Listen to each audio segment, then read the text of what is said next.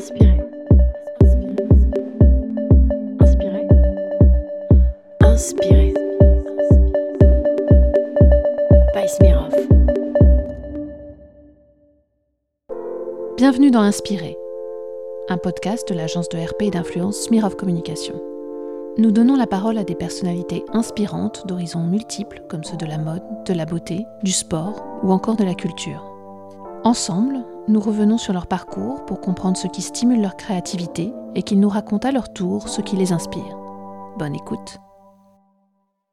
Inspiré accueille aujourd'hui Teki Latex.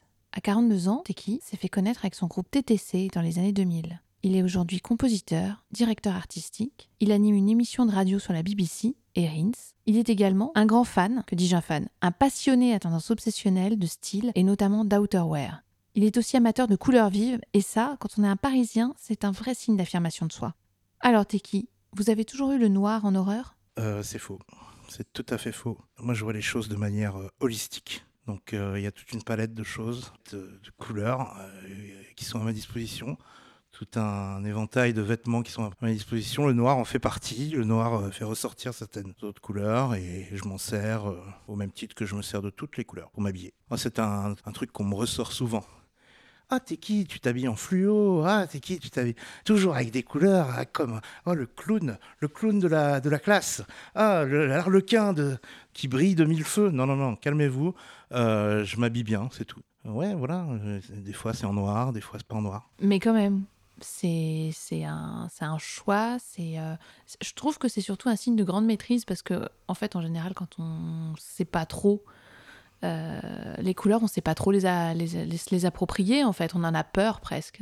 Oui, c'est plus facile de se dire, bon, on va mettre que du noir, et puis comme ça, le noir, ça va avec le noir. Voilà, mais c'est pas, pas ma faute si les autres personnes sont médiocres. ne mettez pas la faute sur moi. Je vois des choses qui m'inspirent et, et- et j'en tire les conséquences pour m'habiller euh, et pour m'exprimer à travers euh, mes outfits. Et ça, et ça, c'est depuis tout petit? Non, non, non, non, non, non, c'est pas depuis tout petit. C'est depuis que j'ai commencé à monter sur scène. C'est depuis que j'ai pris conscience de qui j'étais, de ce que je voulais renvoyer comme image, de ce que j'aimais. Et puis il y a eu plein d'erreurs, et plein de balbutiements, et plein d'essais foireux, et plein de. On se cherche pendant longtemps. J'ai mis longtemps à me trouver.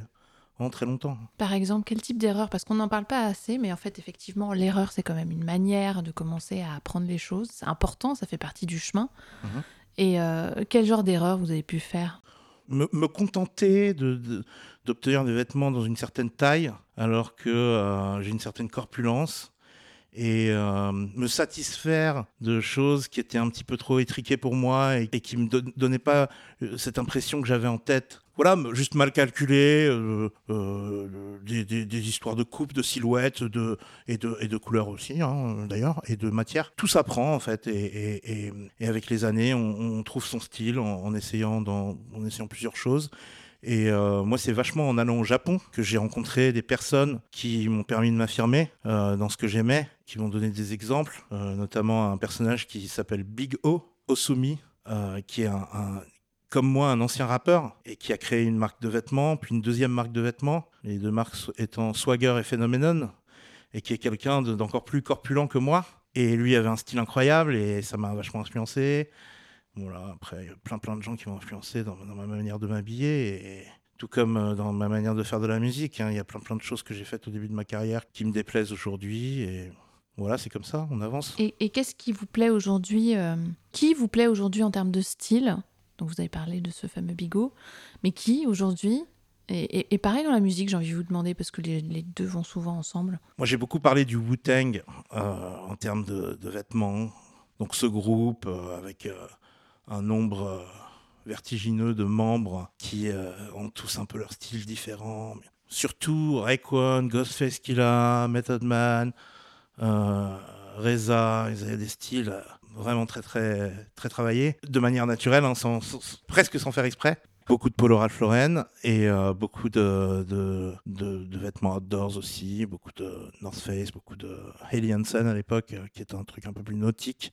Et donc ces styles euh, qui ont été voilà, ré- réappropriés par le hip-hop, en fait, ça, ça m'a beaucoup marqué, mais la manière dont Robin Williams s'habillait, son choix de, de, de, marque, son choix de, de basket, incroyable. Robin Williams. l'acteur. L'acteur Ouais, bien sûr, l'acteur Robin Williams. Oui, parce qu'on parle Mais pas assez de son style. Ah, il s'habillait trop, trop bien. Il est incroyable. Ah, ah oui, oui, c'est Yoji Yamamoto. C'est du Arc'teryx avant tout le monde. C'est des vestes très, très rares. Ralph Lauren.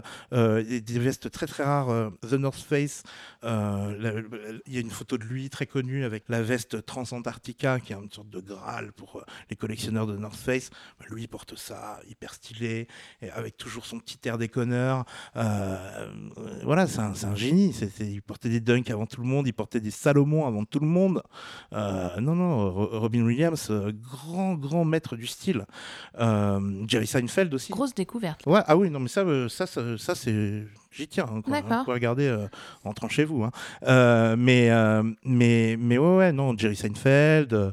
même en regardant, en regardant Friends, il y a plein d'épisodes où il porte du ACG, des, des paires rares de, de, de- d'Air Max, trop cool. Et donc, ouais, la télé, et puis des stylistes euh, euh, et des, personnalités sur Instagram euh, que je suis. Il y a Philippe T. Anand, qui est un, type euh, qui a fait partie d'un studio de, de DA qui s'appelait Madbury à l'époque, qui préfigure un peu ce que font aujourd'hui Brain Dead, euh, qui ont notamment collaboré avec euh, The North Face. Euh, Voilà, c'est des studios de design qui sont très très cool et un peu pointus. Et, et, et Philippe T. Anand, c'est un grand archiviste et c'est un super gars.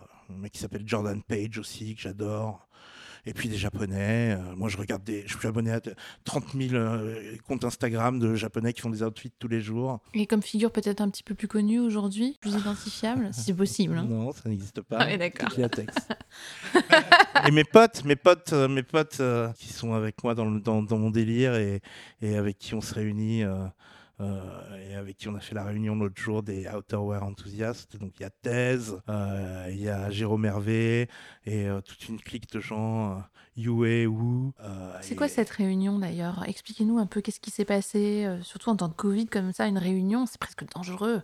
Oui, alors euh, bon, attention, c'était dehors, on avait tous des masques, euh, c'était ça qui était stylé d'ailleurs. Et, euh, et puis on, on était très, très bien distanciés, très sages. Pourquoi vous avez fait ça? Bah, on fait ça, c'est une tradition euh, chez les, les- les gens qui apprécient euh, ce style de vêtements. À la base, c'est inspiré par des réunions que font les low life. Est-ce que vous savez ce que c'est que les low life Dites-nous. les low-life, c'est des, collectionneurs de vêtements Ralph Lauren. À la base, on va employer avec d'énormes guillemets le terme euh, gang. Euh, mais c'est quand même des mecs qui allaient faire du, du vol à l'étalage dans les années euh, 90, fin 80, début 90, dans les magasins Ralph Lauren, et qui ramenaient tout dans leur euh, communauté, que ce soit à Brooklyn, euh, dans le Queens ou dans le Bronx, et qui euh, voilà, revendaient et, échangeaient et donnaient à leur communauté. Et donc, c'était une manière de se réapproprier cette espèce de rêve américain que, vend Ralph Lauren et de le transformer en quelque chose de pré-streetwear, puisque voilà, c'est détourner des vêtements pour faire des sports de riches, pour en faire un truc de la rue, en fait. Et, et, cette, cette communauté-là, cette culture-là, parce que voilà, au-delà d'un gang, c'est aussi, c'est surtout une culture et c'est surtout des gens qui sont passionnés et spécialisés et très connaisseurs et qui, du coup, au fil des années, se sont construits une culture autour de ces produits qui est incroyable parce que Ralph Lauren, c'est pas une collection été, une collection hiver. hein. C'est euh, cinq collections, six collections, dix collections par an. Donc, euh, et des vêtements qui changent tout le temps et des, des- des- des collections qui évoluent. Des Et les origines de Ralph Lauren, peut-être qu'on peut préciser, elles sont quand même ancrées à la base dans la culture WASP. Non, du tout, en fait. Euh, C'est un, mec du Bronx, euh, euh, c'est Ralph Lipschitz qui essaye d'imiter les bourgeois. Ah. et euh, qui, qui, qui fait des cravates, qui est vendeur euh, dans un grand magasin à, à- à New York et qui fait des cravates pour essayer d'appartenir à la haute société et qui ensuite devient millionnaire et qui monte un empire en fait, mais qui part de rien. Donc c'est c'est pour ça qu'aussi la philosophie derrière la marque est un exemple pour, euh, pour les gens de- de- de- du ghetto euh, aux, aux États-Unis. D'accord, cette manière d'être un self-made man, quoi, d'une certaine Absolument, manière. absolument. Ok, et ça, ça vous inspire? Absolument. Bah oui, ça m'inspire. Et puis surtout, euh, ouais, la culture derrière est liée au hip-hop, en fait. Parce que, bien évidemment, il y a des membres des Low Life qui. euh, qui- Pourquoi qui- de low qui- life Low parce que polo. Ah, Et euh, Low Life, c'est. D'accord, parce qu'on peut- on, on pourrait croire un truc presque de décroissance, quoi, la low life, mais c'est pas ouais, ça mais en c'est fait. parce que c'est- c'est parce qu'on les, on les traite avec mépris de low life et eux pr- reprennent ça en changeant le low L-O-W en low L-O. Hmm. Et, euh, et donc les, euh, les low life, euh, les low life, tu retrouves des low life dans plein de groupes de rap. Et moi j'ai découvert ça grâce au rap.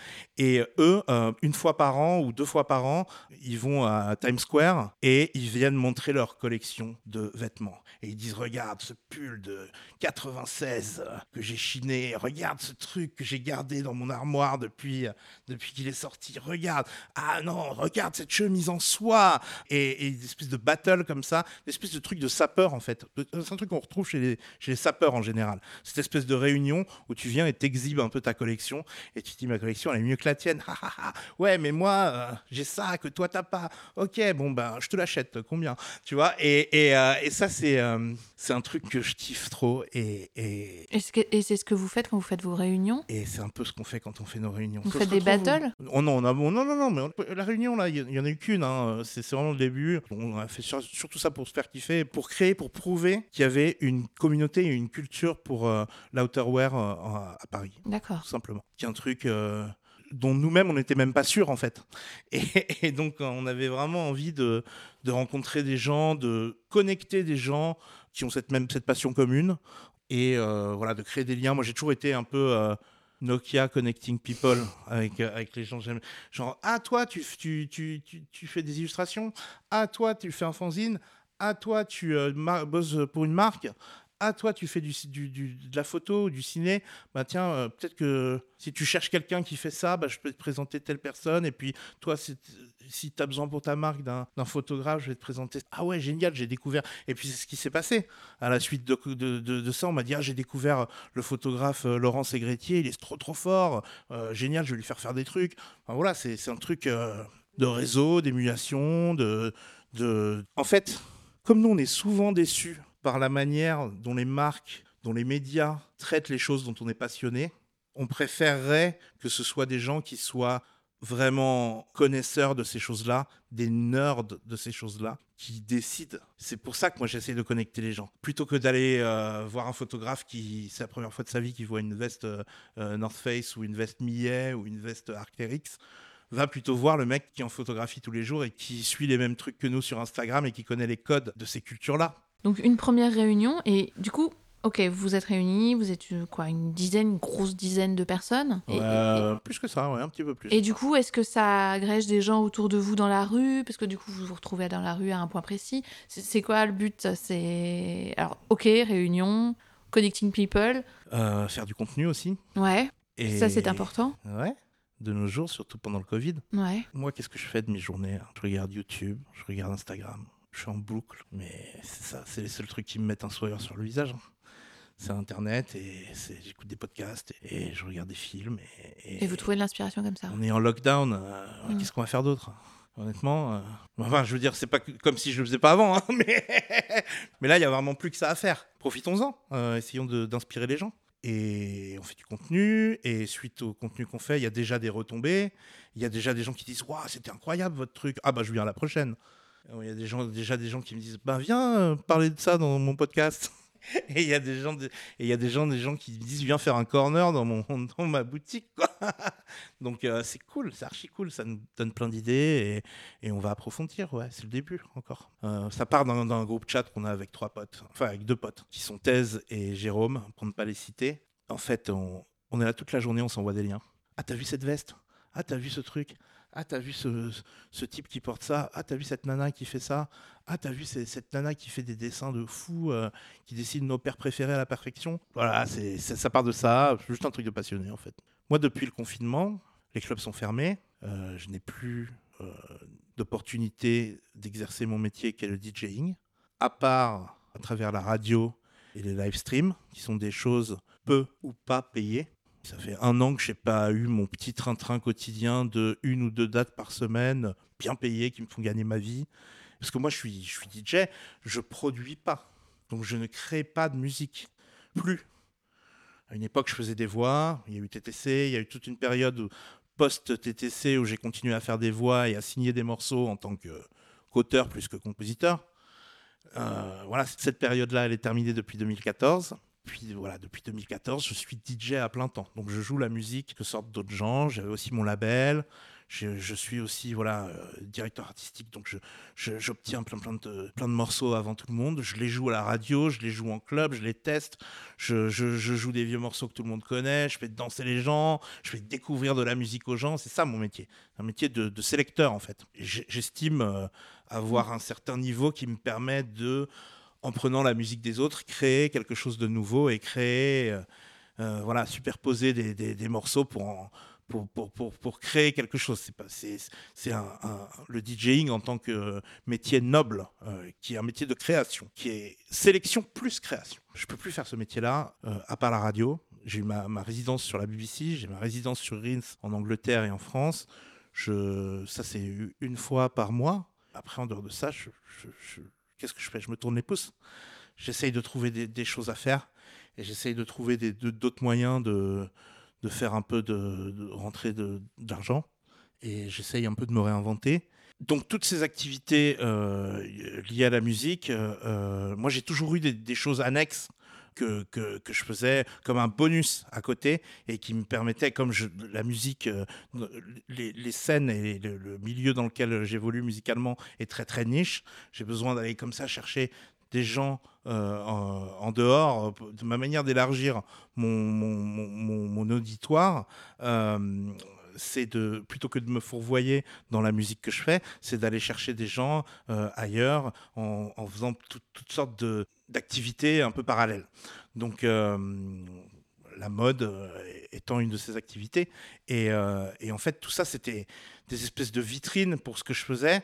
Et en fait, depuis le confinement, c'est en train de de prendre une place plus grosse. Peut-être que je suis en train de switcher vers euh, quelque chose où la, la, direction artistique, plutôt du côté vêtements, est en train de prendre le dessus sur la direction artistique, plutôt du côté musique.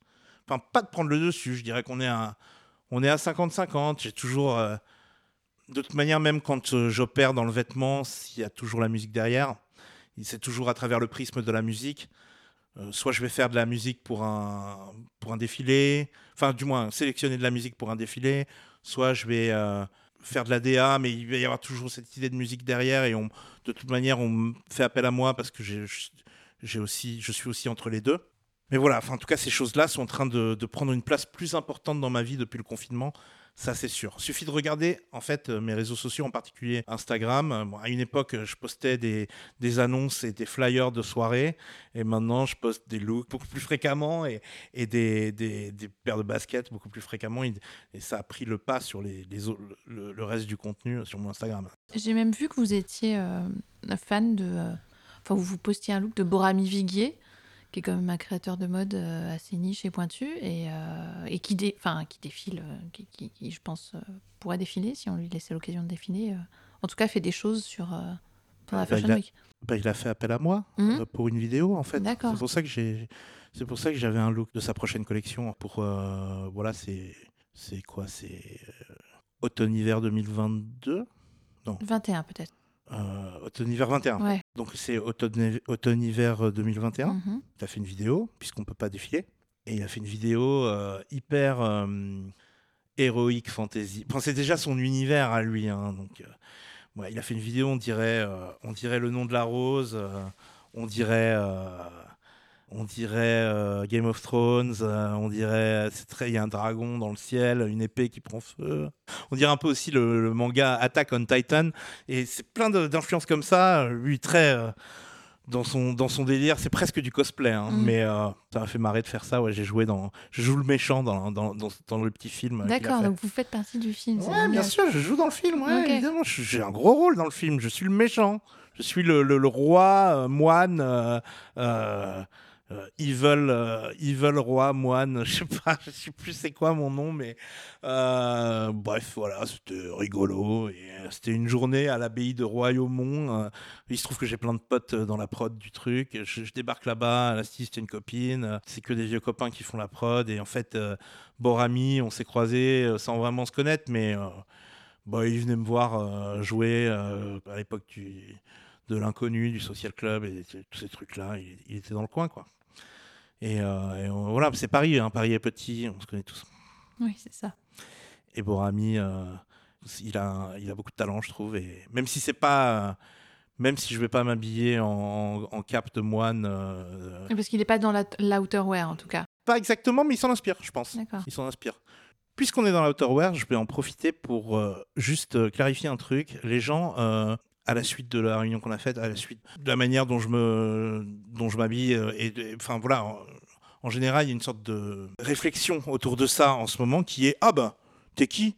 Euh, pourtant, on ne te voit pas trop euh, sur les pistes de ski, on ne te voit pas trop en train de faire de la randonnée, on ne te voit pas trop euh, dans la nature. Est-ce que tu vas vraiment dans la nature avec tes vêtements pour, aller, pour aller dehors? C'est le confinement, tu vas pas dehors? Pourquoi tu mets des vêtements, des vêtements en Gore-Tex?